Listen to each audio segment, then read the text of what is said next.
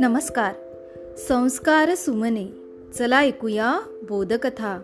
या उपक्रमामध्ये मी विद्या गवई नरवाडे आपणा सर्वांचे पुन्हा एकदा हार्दिक स्वागत करते. बालमित्रांनो आपण ऐकत आहोत पक्याची गँग ही कथा. या कथेचा भाग तिसरा. चला मग ऐकूया. बिट्टूने फॅटीची आयडिया अमान्य केली. त्यापेक्षा आपण सशाची शिकार करूया का?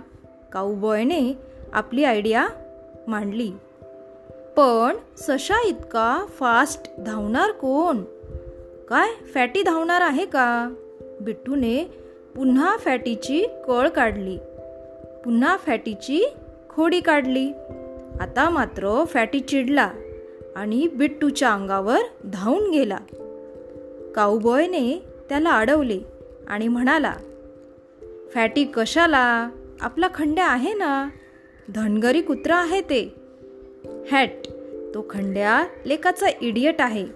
तो कसली शिकार करणार? तो एवढ्या मोठ्यानं भुंकेल की सगळे ससे आधीच कुठल्या कुठं पळून जातील. बिट्टूने खंड्याच्या गळ्याभोवती हात घातला आणि तो म्हणाला नाही यार खंड्या तो बडा होशियार कुत्ता है होय ना रे खंड्या.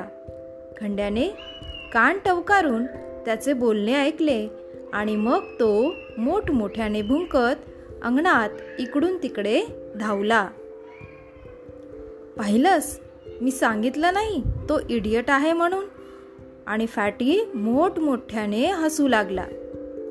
पक्याने एक हात वर करून सगळ्यांची गडबड बंद केली. आणि तो म्हणाला आपण समुद्रावर जाऊया आणि तिथे होडीतून फिरून येऊया. बिट्टूने एक छानसा डान्स केला. पण आपल्याला होडी देणार कोण? फॅटीने तळ हातावर मूठ आपटून प्रश्न उपस्थित केला. हा फॅटी होडीत बसणार असला ना पक्याने बिट्टूला टपली मारून थांबवले आणि तो म्हणाला बुध्या कोळ्याचा मुलगा हिर्या तो माझा दोस्त आहे. तो आपल्याला होडीतून फिरवून आणील.